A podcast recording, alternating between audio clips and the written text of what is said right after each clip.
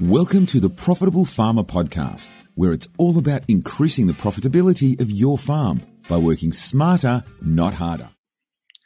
G'day, ladies and gentlemen, and welcome to Profitable Farmer. This is Jeremy Hutchings. I'm delighted to be uh, taking on this podcast series from Andrew Roberts um, and allow him to have a well earned rest for the next few months and some time with his one year old and beautiful wife, Sunny. Um, so, from wherever you are around Australia and overseas, we're delighted to have you listening to us and being part of our podcast series. So, thank you. Um, to kick off my contribution to this podcast series, I decided to start in my own backyard and to start close to home. And quite literally, I had my brother, who's between projects at the moment, come up to help me do some running repairs on our homestead um, on our farm the other day. And while we're in the backyard and we're up a ladder and pretending to be tradesmen, we were having a meaningful conversation. And I thought, what a great topic for a podcast with our um, farmer listener group. So I've actually invited my brother Jono to be with us today. And as I say, he's between projects, which I'll explain in a minute. And he's better at his projects than he is a tradesman. So, Jono, thanks for uh, being online and welcome to Profitable Farmer. Thank you very much, little brother. little better looking brother. So, um, ladies and gents, I've coined the theme for this podcast, Learning from Big Business. And um, just to introduce my brother, he has um, most recently been involved in three of Australia's largest private equity transactions. And we'll touch on those in a minute. But I think through that and through a fairly lengthy time as CEO of a, an emerging company in Geelong, and before that, a management consulting role with a company called LEK, Jono's had um, the opportunity to consult to and work with some of the biggest companies in Australia, but also some of the highest performing teams. And the thing that I respect most about my brother in and around all of this is that he's stayed grounded. And I think the principles that we can we'll discuss today and that we will um, cover off on as it applies to big business. John, I'll get your comment on this. For me, they absolutely apply, um, perhaps even more so, um, to running a farm business or a small business, no matter who's um, involved as listeners this evening. Yeah, no, that, that's that's exactly true. I, I, think that the other way. I think all the um, all the skills that you need to have and the uh, and the focus on cash and, and the ability to manage people in small business is what's required in large business. So um, you know, I, I, think there's there's a lot that um, some of the major corporates out there could learn from um, uh, you know, from from farmers and, and small business owners around the place. Yeah, it's a great comment. There's nowhere to hide in small business, really, is there, compared to big business? Perhaps is that sort of consistent with what you're alluding to there? Oh, exactly, exactly. You know, when I was running the small business, um, uh, you know, and, and, was in the thick of it, uh, and I had the bank manager knocking on the door, and and I had uh, staff knocking on the door. Uh, you know, it, it's it's it's real it's real business. You know, when, when you when you're keeping a close eye on on cash and the bank balance, um, and and the productivity of your people really really counts. That's when you know you're alive. Um, and a lot of people in corporate world uh, could do with that level of uh, discipline if you that like. lesson and and absolutely yeah. growing up in small business and in farm business it's um it's a great grounding to go and um, take those principles into bigger business i remember jono my dad and our, our dad saying that once you can if you can sail a laser a little 14 foot sailing boat you can sail anything and i just think that's a wonderful metaphor for business that if you if you can do it in small business then those skills um, absolutely ratchet up for bigger projects. Yeah, and that, that's exactly what I've found. Um, yeah, and, and what I've seen in large corporates is that, uh, you know, and I, I work closely at one stage, and, and we'll get to my background, but um, with Nestle, one of the biggest food groups in the world, and those guys just didn't know what their bank balance was. They didn't even know where they had a bank balance. You know, no one was watching cash, and as a result, they just made really poor commercial decisions. You know, it's hard to believe that any person in sort of managing a business or, or um, you know, running a profit and loss account, you know, does, wouldn't focus on on cash. But these guys were just so far removed from that and the real world that you know it, it was amazing. I, I was astounded. I was mm. astounded. Mm. It's so interesting. So we're um, I'm going to suggest that we go about this conversation, Jono, in two parts. One is is just we'll share your background, and I'm keen to explore some of the the key um, leadership lessons and business lessons that you've um, gleaned from some of these projects that you've worked on.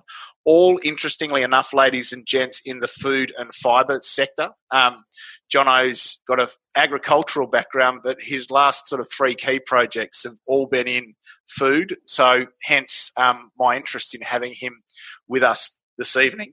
Now, um, equally, then I'd like to move into a different spin perhaps on the trends that you're seeing in food and fibre and the implications that might have back on um, our farmer audience and our listeners because I think you've got a really interesting, interesting spin through these projects on, on what is trending in industry um, and some insight there perhaps to share um, with our farmers no matter what industry they're in, right?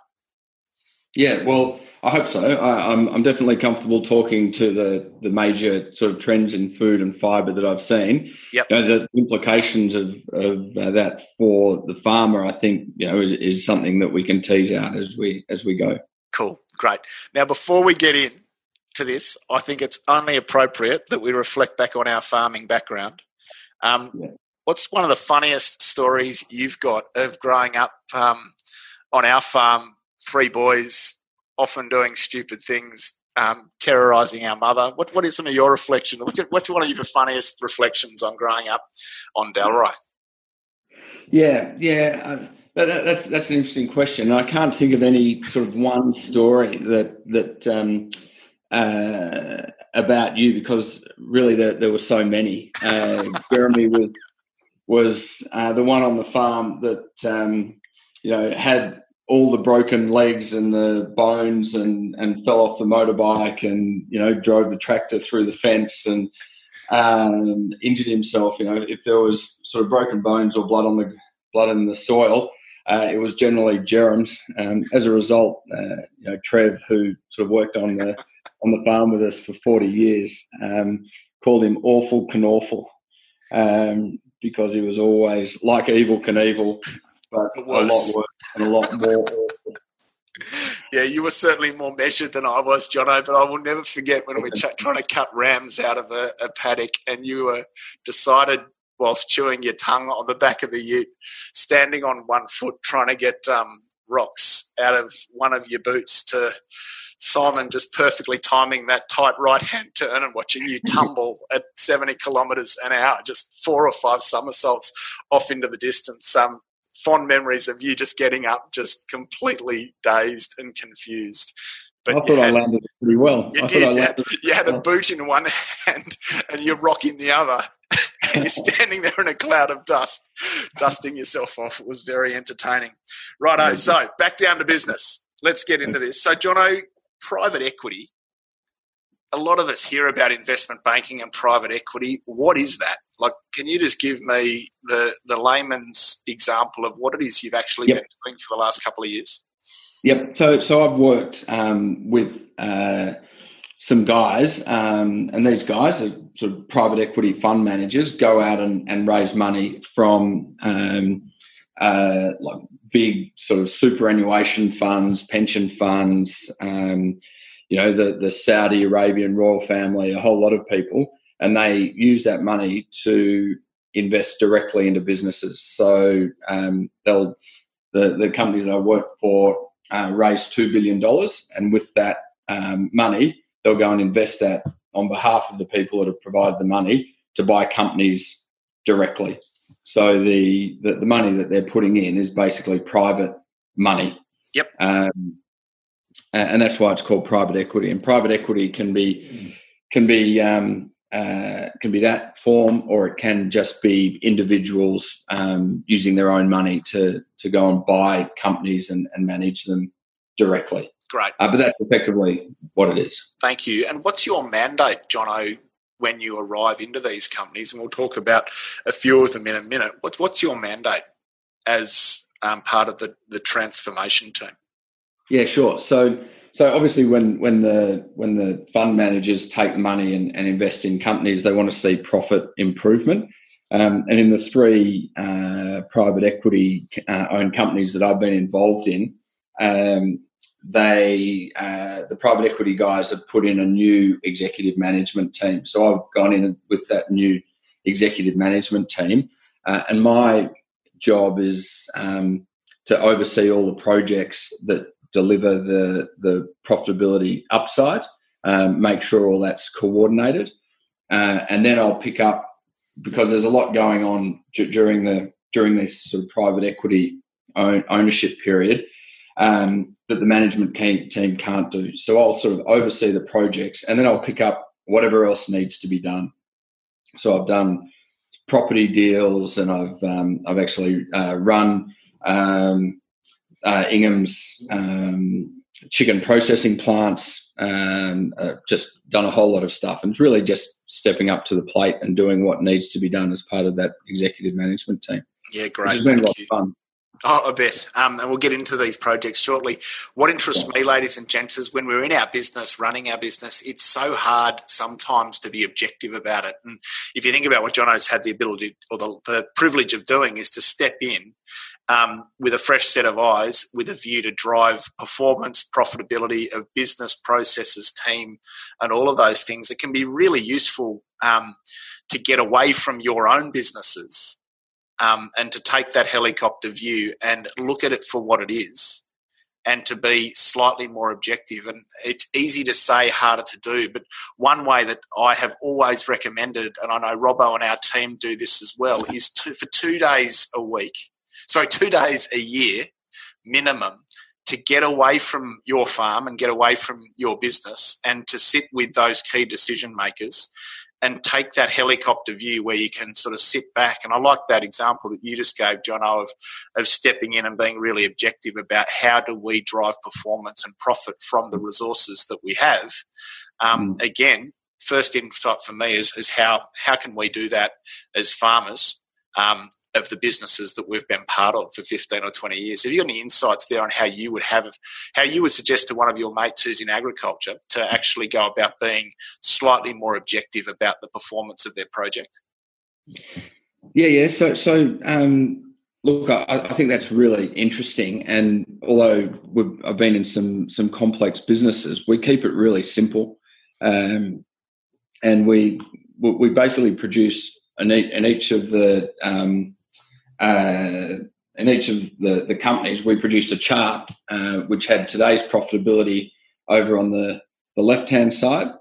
And then we had a little sort of, it's called, we call it a flying brick, but it's a, it's then a box that sits sort of over and to the right of that first sort of profitability bar that said, let's say profitability today is 100, um, and we want to get it to be 200.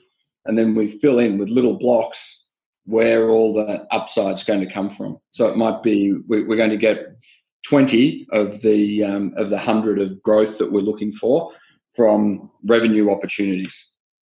And then we break those down into individual projects, and then we'll have a look at our manufacturing, and we'll say, well, you know, from manufacturing, we want to get 30 of, of upside, and we'll actually break then say, okay, where's that 30 going to come from? What projects?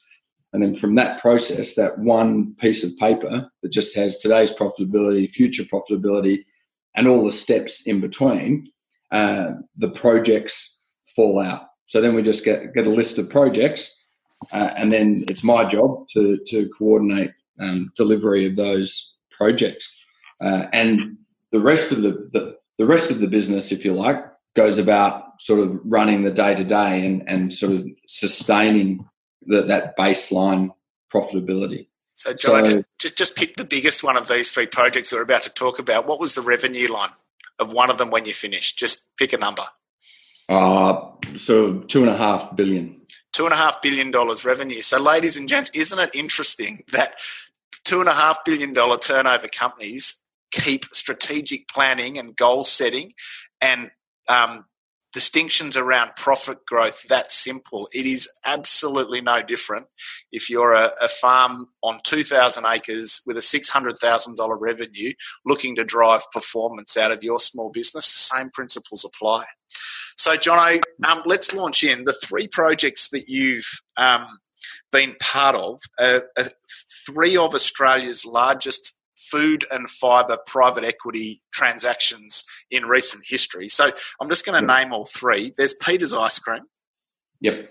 Um, separated from Nestle, Ingham's yes. Chicken, and corporatizing Ingham's Chicken, and then Allied Pinnacle, um, which maybe people don't know as well, but they are three significant transactions. I'm just going to hand over to you and ask you if you could just to give us um, the grab, if you like, of what happened like the, the, what happened with these businesses and just just go through them all. And ladies and gents as we go through this just listen to again the commonality in what jono has been focusing on with these significant australian companies and the relevant relevance of those sorts of things back to you and the decisions that you're navigating now in farm business. Over to you jono yeah, great. Um, look, I could I could talk about sort of each of these um, businesses for hours on end. So if I'm going into too much detail, uh, Jerem, just pull me up. Um, uh, but I'll start with Peters. Peters was a fantastic project, um, or one, it was a fantastic company. You know, iconic Australian um, brand, known sort of to every sort of child and former child uh, in the country. Yep. Um, and it was owned by Nestle uh, and sort of completely um, intertwined, if you like, in the in the Nestle business. So Nestle decided that they didn't want to own uh, be an ice cream anymore, uh, and that's something that I'll that I'll come back to. So yep. they sold the Peters uh, manufacturing facility and the brands to uh, private equity fund. Um, and my job was to separate, sort of carve out, sort of unscramble the egg, if you like, of that Peters business out of Nestle and sort of make it into a into a standalone business. Um, so set up computer systems and and you know accounting systems and accounts payable and accounts receivable and all that sort of thing that that, that you need in a in a standalone sort of business. Um, that that was that was um, that was a fantastic project, uh, and that one that one was successful um, because the Nestle it was like the the ice cream business in Australia was considered by sort of Nestle, headquartered in Switzerland and, and worth sort of fifty mm. billion dollars or fifty billion euros or something like that. Now, this ice cream business was really the you know their little business on the arse end of the arse end of their yeah of, yep. of, of their um, you know uh, organization. So small, small brand relatively, and in a small market relatively. Is that fair? Exactly. And, yeah, yeah. And, yep. and not only that, they saw ice cream as being low growth because you know consumers were moving away from ice cream, and they saw it as low margin. Now it's low margin. Like if any business in the world could have ice cream's margins, they'd be happy. But compared to pet food, um, yep. uh, chocolate and, and, coffee, you know, where they make 50, 60, 70% gross margins, ice cream was, was low. So the new management team came in and when Nestle had seen a low margin, low growth company, what the new management team saw was a uh, underperforming, undermanaged company with really good people in it and solid margins in a market where there'd been no innovation. You know, the only significant innovation in ice cream land um, in sort of the, the 15, 20 years was the release of the Magnum. You know, and everybody loves the Magnum, yeah. but it's not it's not a great it's not great ice cream. You know, but that was that was the only real innovation. So the new management team came in. Um, we sort of reduced the, the cost base just because Nestle had gold plated everything. We're able to sort of reduce the cost. Um, we also reduce costs, which is really, you'd think a large company like Nestle able to buy all their inputs absolutely sort of bottom cost, bottom dollar, you know. But no, we, we came in and we went to the suppliers of the business and we're able to say, you know, we're here now, we know what we're doing, we want you to lower costs on this. And every supplier came back to us, sort of repitched for supply Yeah, at a yeah. lower cost. John, there's So- a great. so- go on. Sorry. Go on. No, no, no. So, so the old adage of you know, sort of being bigger means you get sort of volume discounts. Just isn't just isn't right. You get cost savings from focus and knowing what you want and knowing where you can you, you can make trade offs in in the the, um, the the supply. We And- save a bucket load of money. And on again, coming back to our listeners, um, this is a big reason why at Farm Owners Academy we want to get you off the low value tasks, off the um, the fencing, rouseabouting, low value activities, and getting you at your desk focusing on bigger ticket items. And one of the first things that we sort of encourage people to think about is more active um, and meaningful negotiations with key suppliers. So often, even as a small business owner, we can drive way better margin. And we are all guys, high volume, low margin producers. If we're producing a commodity, we've got to lower our cost base. And so, John, it's really interesting that that's one of the places where you started with Nestle, uh, with Peters, um, in terms of driving margin in what was perceived to be a, a low margin game. So Well, just, just see by Nestle to be low low yeah, margin. yeah, uh, only the uh, the older generation, perhaps. Yeah. So, Jono, what's um what's some of the impacts that we now see in market um, of um, innovating around the product offering that um, is a Yeah. result of, of I guess your team's Yeah, so, so, so probably the yeah the, the the key thing that um, uh, from the, the time I was there uh, was relaunching or launching the Connoisseur on a stick. So Connoisseur was a tub brand. Um, hopefully, all of your listeners enjoy Connoisseur from um, from time to time. Um, and the tub was really really successful. Um, uh, brand in, in Australia and, and had gone national and, and they'd done quite a good job of that. Yeah. Um, but amongst the pile of ideas that, that the marketing team had was this connoisseur on a stick idea. Um, and we looked at that new management team, not necessarily ice cream background, but we looked at that and said, that is an absolute no brainer. We're just going to put everything behind launching that connoisseur on a stick. And, and we did, and it took off. And the interesting thing there was that the Nestle guys, uh, people that had worked in ice cream for all their careers, had that on their list. They could have done it and probably done it sort of reasonably well, but they didn't do it because nowhere in the world had a tub brand been launched successfully on a stick. So we were ignorant of that sort of fact. So we, we went for it, and of course it was it, it, it was hugely um, successful. So Um, was there much analysis down that, or was that just a trial and error thing? You you, you created some, piloted it, got good feedback, and then launched it. Was it was it that sort of thing, or was it a more measured decision process?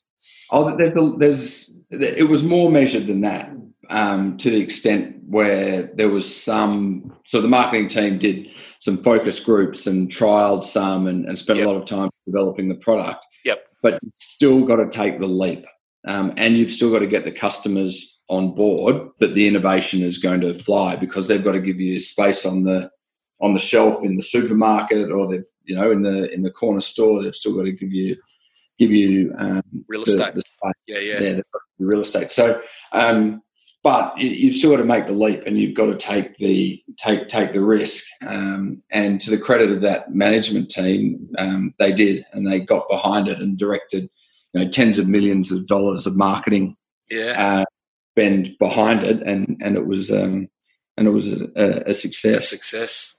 It's Yeah. interest, so interesting to hear, John. Can we um, move on to Ingham's and then Allied Pinnacle? I'm just going to get you the overview because I'd, I'd like once we've got all of them on the table, um, Yeah. just to fire a few questions at you that I think are going to be really interesting for our listeners to to discuss. Yeah.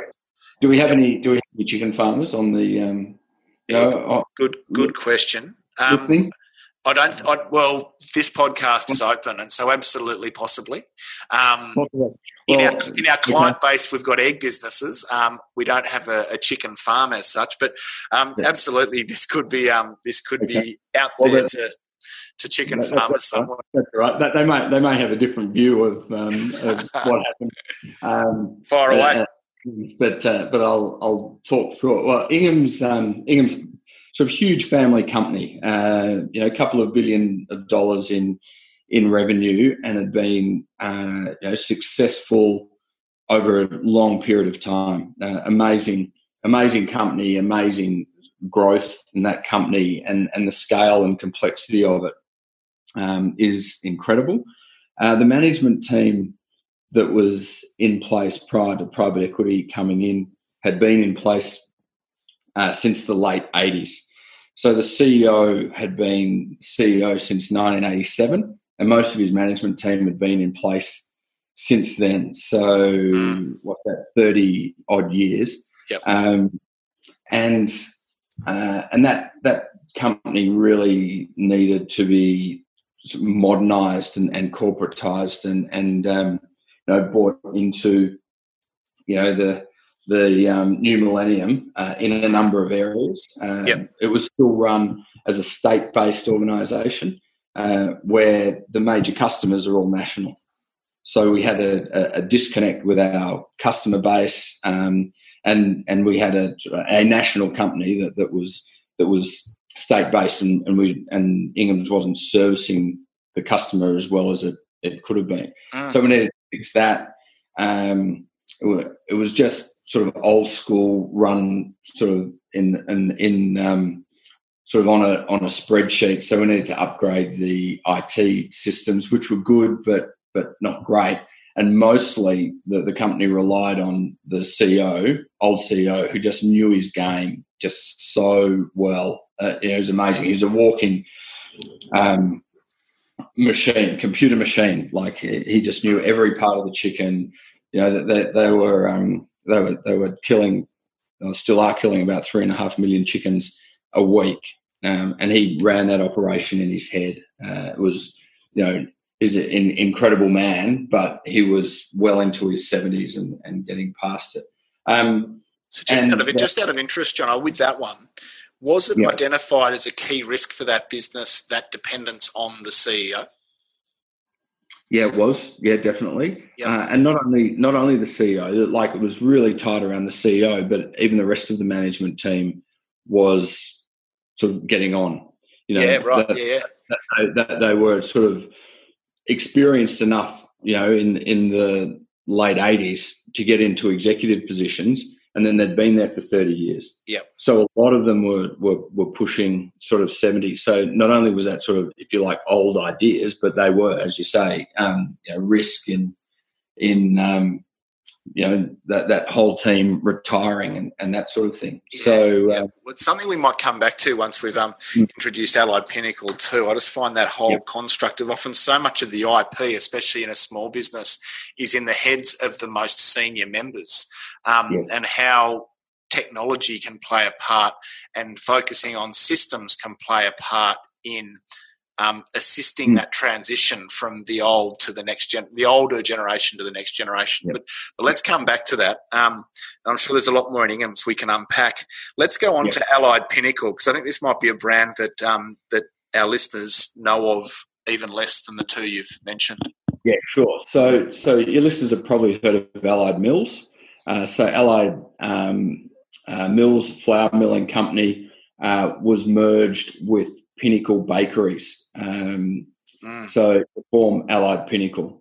So Allied Mills, uh, flour milling company that had um, developed and, and purchased over time some bakery businesses, large scale bakery businesses. Yep. yep. And Pinnacle Bakeries was industrial um, baker. So, you know, cooking things, cakes, um, sourdough breads, muffins, donuts, yep. just croissants, the, the, the pastries, the, the, the, full spectrum.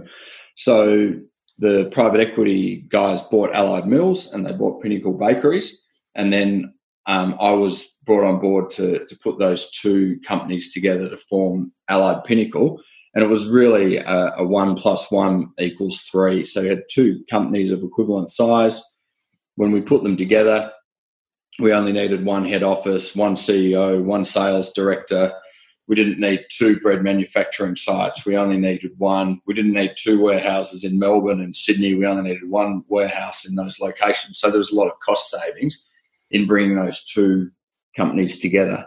Uh, and that was really the opportunity of, of sort of Allied Pinnacle of, um, of merging those two companies. And when we did, we produced um, or the, the, the, result was that, that we had a company that is by far the largest um, industrial bakery company um, in the country. Yeah, like wow. By, by, orders of magnitude. Yep. Yeah. It's so interesting, and and as a, as we're talking, I'm thinking about our listeners, and in each of these examples, Jono, there was you know obviously a fresh and new approach to the same project, but um, innovation, cost cutting, leadership transition from the older generation to the newer generation, a focus on processes and systems and leveraging technology to affect that leadership transition. And then in the example that you've just given, um, you know, the, the merging of two companies in order to create synergies um, between them. I mean, mm. for me, so much of that speaks to a farming family um, in a tough spot, having to think really strategically around innovation, cost cutting, efficiency, systems, leadership transition between generations. Um, I'm seeing so many similarities in the issues that you've had to navigate with the top end of town, um, yep. with some of our farming friends who are having the same challenges just at a different level. Is are you picking up the same thread here? Yeah, yeah, and you know, seeing it through that lens, yeah, and and talking to you, uh, Allied Pinnacle bringing together sort of two companies of equivalent size is you know very similar to buying the farm next door. Yeah, even yeah. leasing the farm next door, so that you can, farm next, you can allocate your resources across a greater asset. And so, John, I, I, guess just to fire a couple of questions at you on this, you you were perhaps fortunate enough to be playing with a relatively budget, so, so such that you could bring in really high caliber people to help you affect this change. Yep.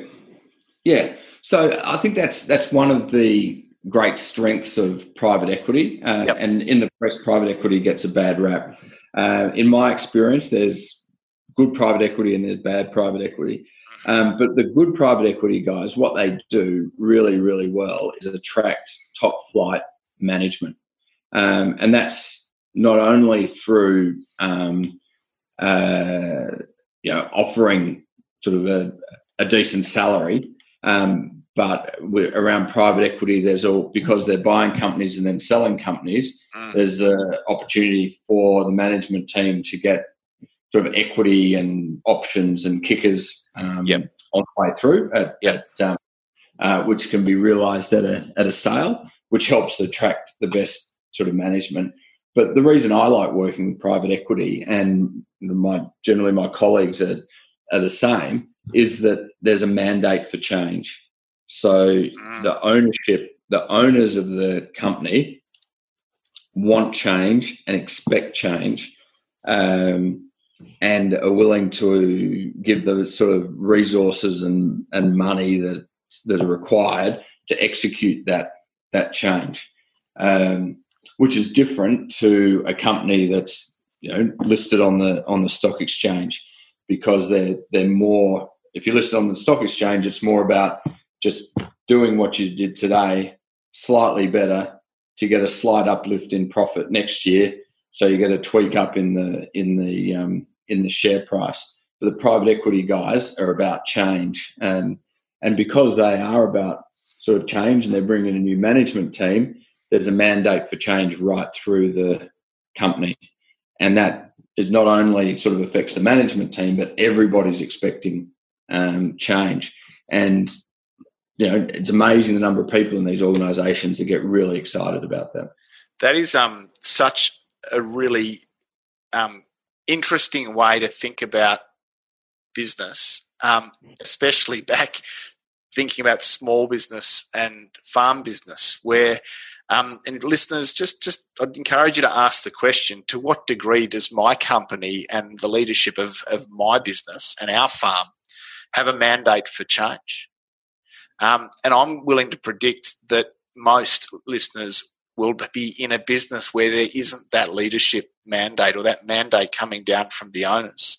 Um, but you know, in the current climate, staying the same is not an option. And doing the same thing over and over again and expecting a different result is the definition of insanity. And so I love that frame about um, having a mandate for change and having owners that want change and expect change.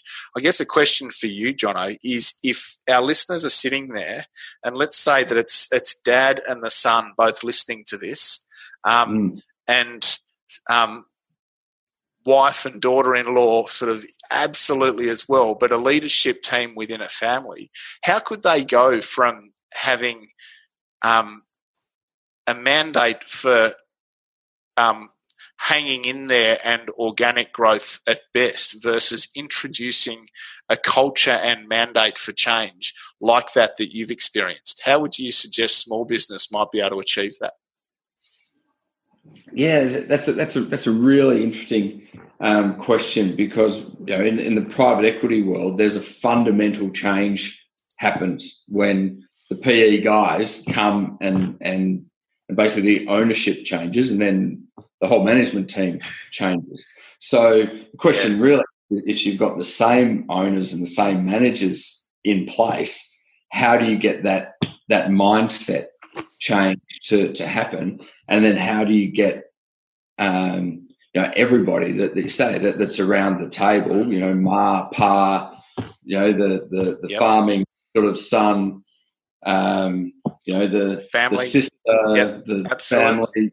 We, we, we, we're both part of fa- farming family. um, uh, yeah, how, how, do you how do you drive that change? And it's it's it's a it's you know it's sort of um, it's an interesting question.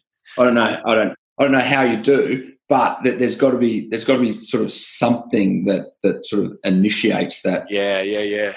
Change, and, and it's probably a common vision for the for uh, where you want the um, the organisation to go. Because you know, going back to my hundred, my earlier example, if you're currently doing hundred and you want to get to 200, you won't do that by doing the same thing you're doing to today. You know, you, you do that by working out where you can make change and where you can create sort of profit or, or value and breaking that down into projects and then saying, okay, which project are we going to yep. do first and which one are we going to do second and how hard do we think we can go at them based on the resources that, that we have yep. and then just start driving for them.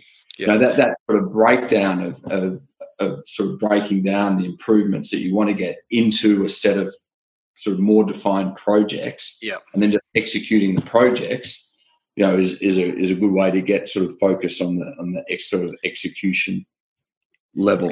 Absolutely. Um, I guess just thinking about this a little further, I mean, what private equity imposes on the company really is a deadline and an impending event, be it a sale or a merge or something else. It creates a meaningful deadline, and growth is required by a deadline. And um, I guess just a shout out for Farm Owners Academy and, and for the listeners on the line that are part of our program. I think you'll get this, but um, two of our programs. One is Take Control, which is all about understanding your numbers, the resources you have available, um, an objective assessment of your current business, and then really going out. And a lot of business owners in agri- farming businesses don't have that really clear vision of what they're shooting for, that 10 year goal, the three year goal, and then chunking that down into bite sized projects, as John has described, so that you've got a leadership team that is aligned to um, a long term strategic imperative or objective. Um, so I think that's critical, Jono, to your point. And what might need to happen just to amplify that is real dissatisfaction with the current position. Some people get so comfortable in their current position that they accept less than average results. And so sometimes it's important as leaders, ladies and gents, to go, you know, we are no longer going to tolerate the results we've been getting. We're going to come together. We're going to sit together. We're going to write long term visions, 10 year objectives, and focus intently on those. Um, and I think that might be how we can inspire a mandate for change and meaningful growth within our farm businesses regionally. Um, John, I have you got anything to add to that before we move on?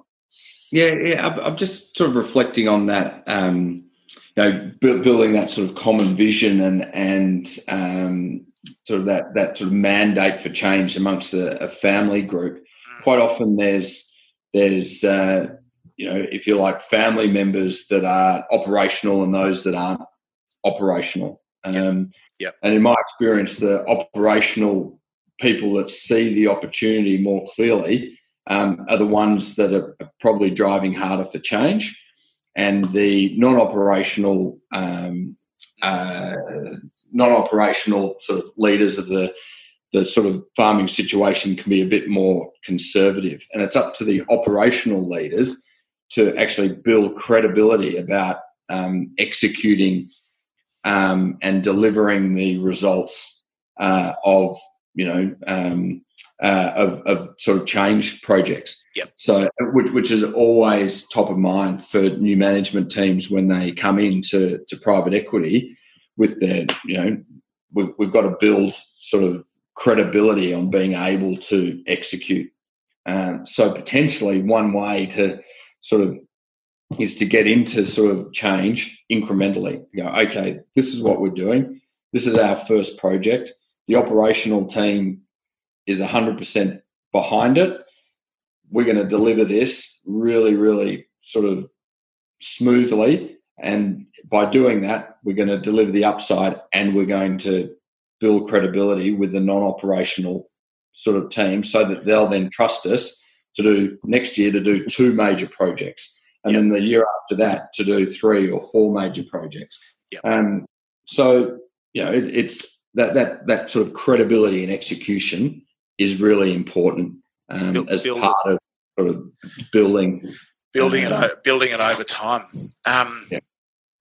yeah, brilliant. Thank you really interesting insights, and it's it's really um, intriguing to apply this back into farming family situations. Jono, just reflecting on those three projects that you've been part of, and all the other ones that we haven't touched on with management consulting. Um, mm. You've been part of some really high performance teams, and you've attracted really high, like the best talent. Mm. How do you reckon those projects would have gone with average investment in less than excellent people. I um, guess, that, that, guess what I'm, I'm, I'm just wanting to explore. So many farming families find it hard to get and attract high caliber talent. Um, and in my experience, either because we have no, we suck at recruiting, or we're good at recruiting and we just can't find the people. We find them and then we won't invest in them. So there's a whole lot of reasons why we don't end up with the best talent. But at the top end of town, just speak to me if you could about average versus the best talent and the difference in terms of outcomes. Yeah, probably. Yeah, there's one particular sort of project that I'm thinking of where we were um, uh, we were combining warehouses um, and the, the project was being led by um, the, the sort of executive heading up that area. Um, and he, um, he knew his business, but you know, he, he, was, he was good, but not really good. Um, and, and, and far from great. And that project went pear shaped. And as a result of the project going pear shaped, we couldn't deliver to our customers for a period of time. Big problem. You know, that, that, which is a big problem when when um, when you're in the business of delivering daily uh, to Woolies and Coles and, and these places. So the difference between good people, like or great people doing great execution, and good people doing average execution is is sort of black and white. Like you know, it, it's it's absolute. Um, uh, absolutely sort of you know night night and day.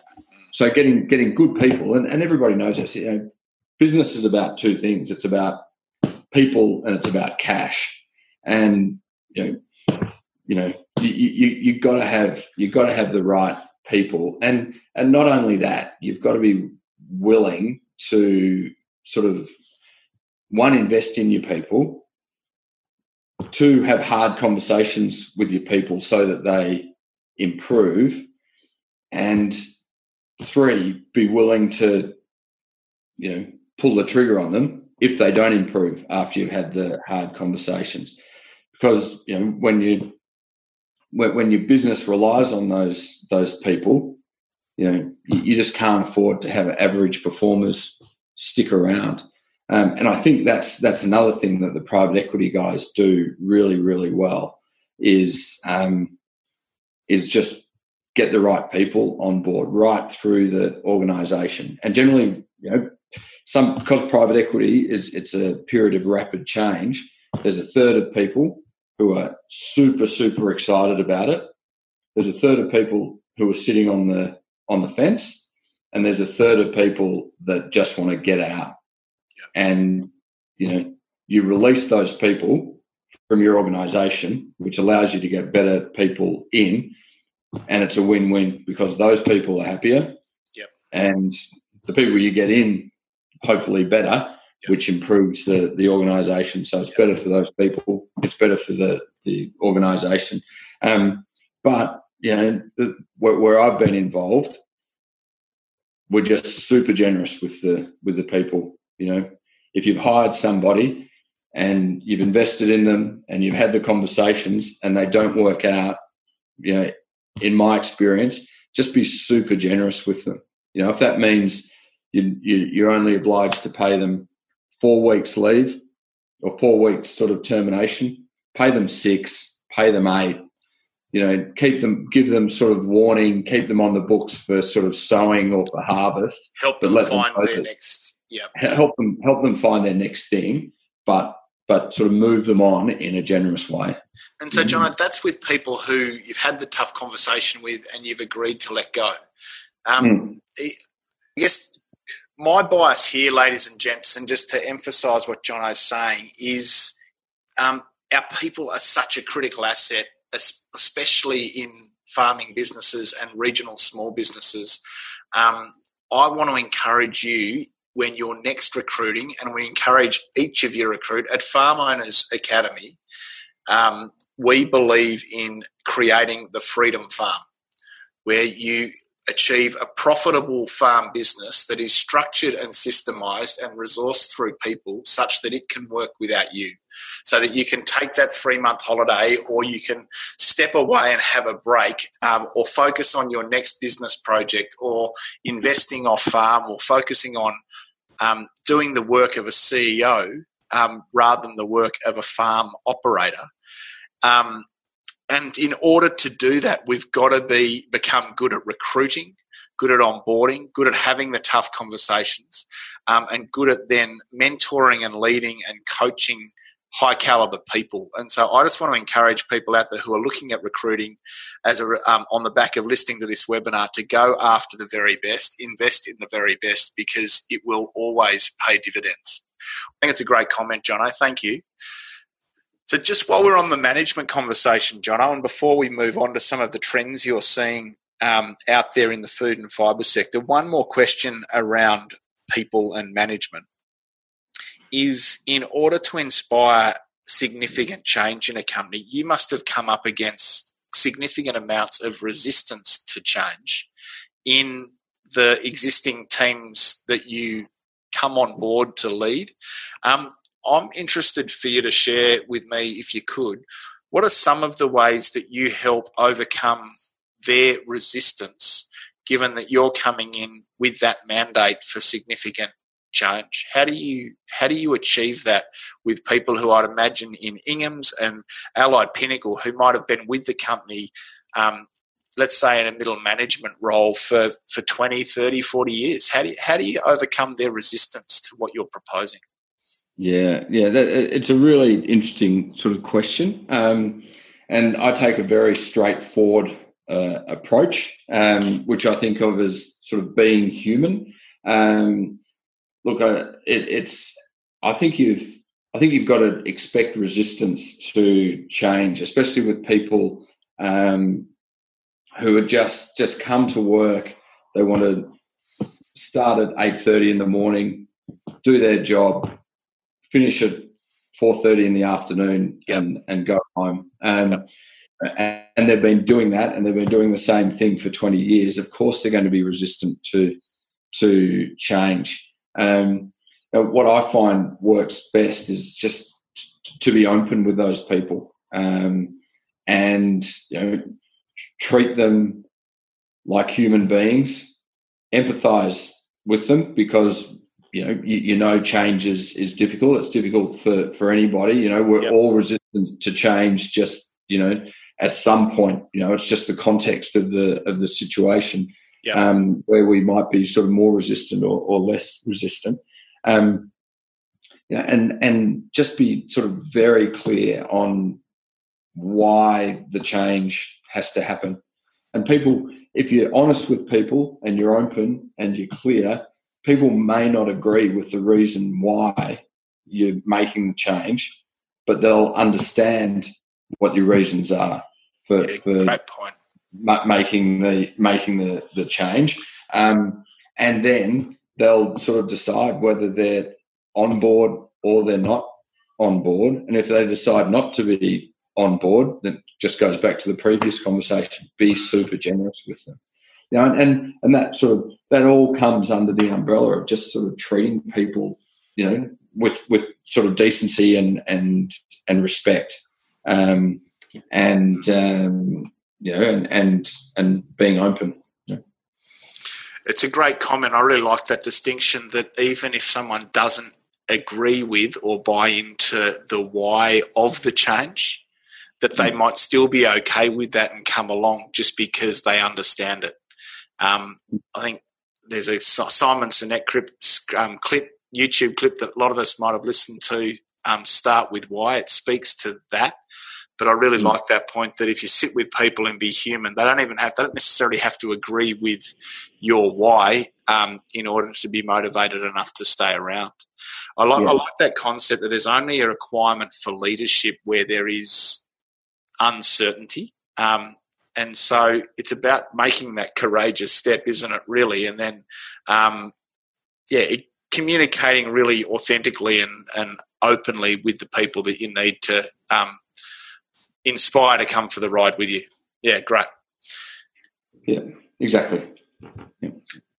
Really interesting insights, Jono. Thank you. Now, um, just in the last five or six minutes that we have, there's a whole other conversation here that I want to touch on. Um, you have seen and been exposed to some of the um, best intelligence, I reckon, on the major trends and implications, or major f- trends in food and fibre, and yeah. perhaps some of the implications back on agriculture, we might reconvene for another more in depth podcast on this um, rather than rush it too much now. But a couple of the food trends that really jump out for me that I, I wouldn't mind touching on with you.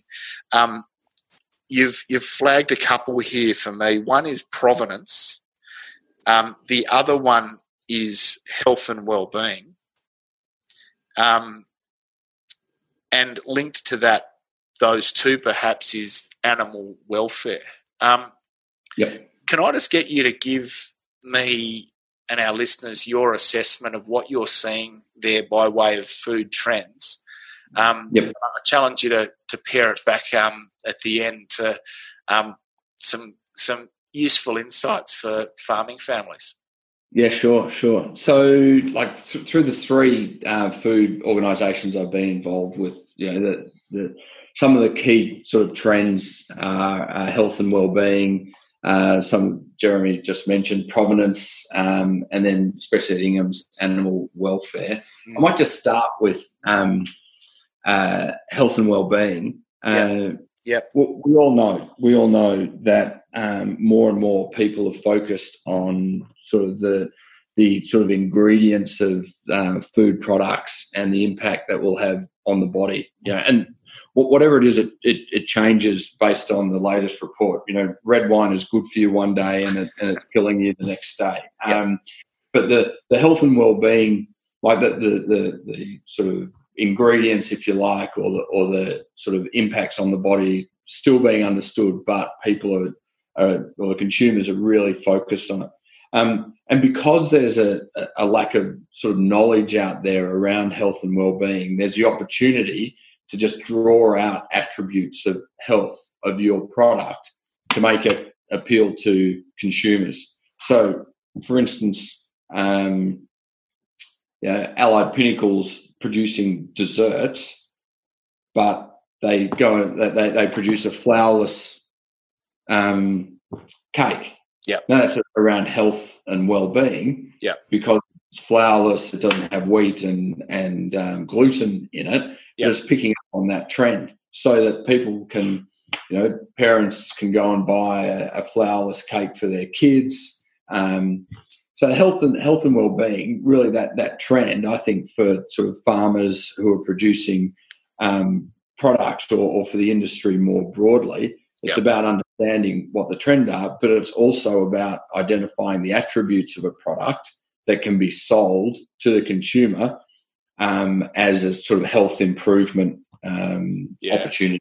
And I think now with margin squeeze as significant as we're seeing it um, as commodity producers, if we innovate and we think outside the box a bit, it's actually we're in a time where it's never been more possible um, to carve a niche out.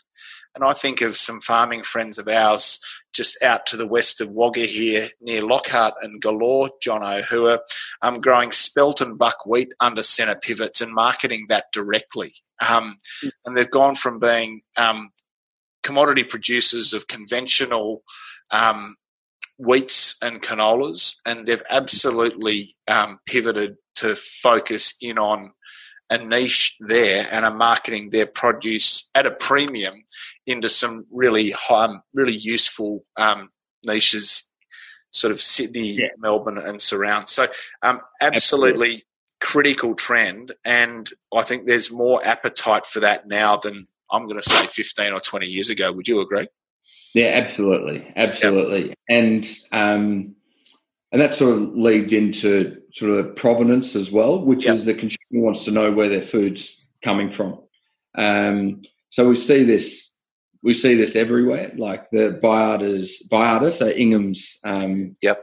Uh, opposition yep. have started putting the face of their chicken farmers on their packaging. Yep. Um, uh, you know, my my family buys um, milk that we that comes in a glass bottle from the local sort of dairy uh, farming family or, or cooperative. Yep.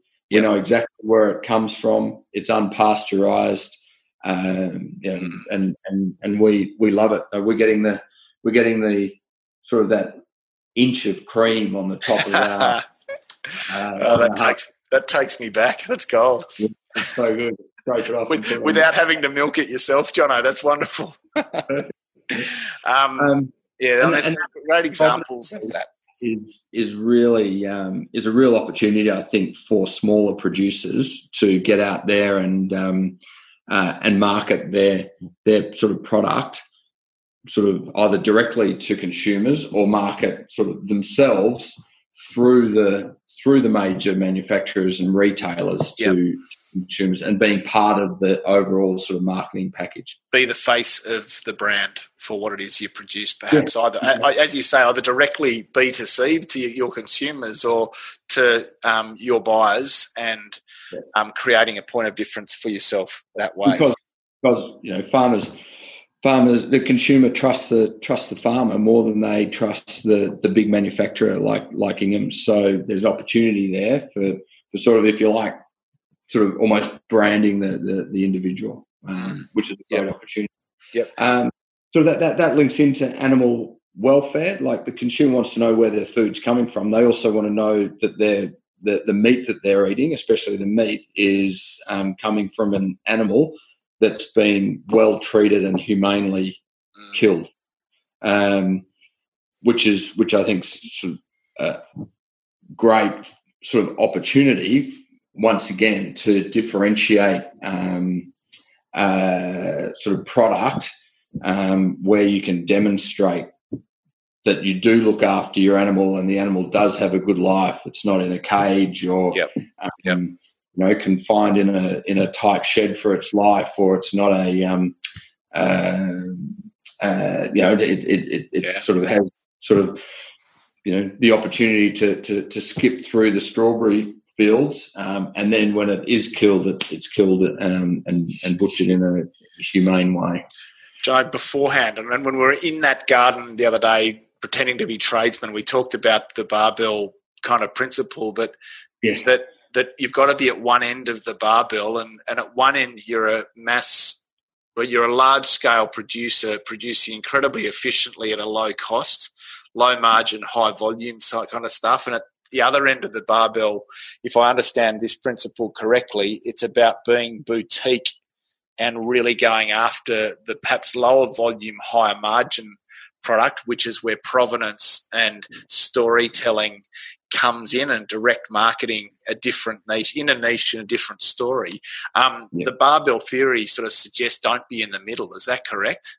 Yeah, yeah, yeah. That, that, they actually call it the you know barbelling, um, which is the, the move either to be sort of at the premium end um, or at the at the low cost end. Well, and if you're stuck end. in the middle, yep. if, you're, if you're in the middle, you're, you're in you're in no man's land. Um, which sort of which which brings us to like if you think of Peter's ice cream. Yep. Peter's does the the sort of four liter tub of ice cream and and and larger, which is just bulk standard ice cream, which they've got to churn out and do as cheap as they possibly can. Yeah. Or they're doing at the other end, drumstick, connoisseur, maxibon, sort of all these sort of high end, high brands. Yeah. And there's nothing that, that it, even in their sort of product mix that sits in the middle. And I think that's, you know, you, you can think of a company's products going that way. You can also think of a whole sort of industry going that yeah, that way yep.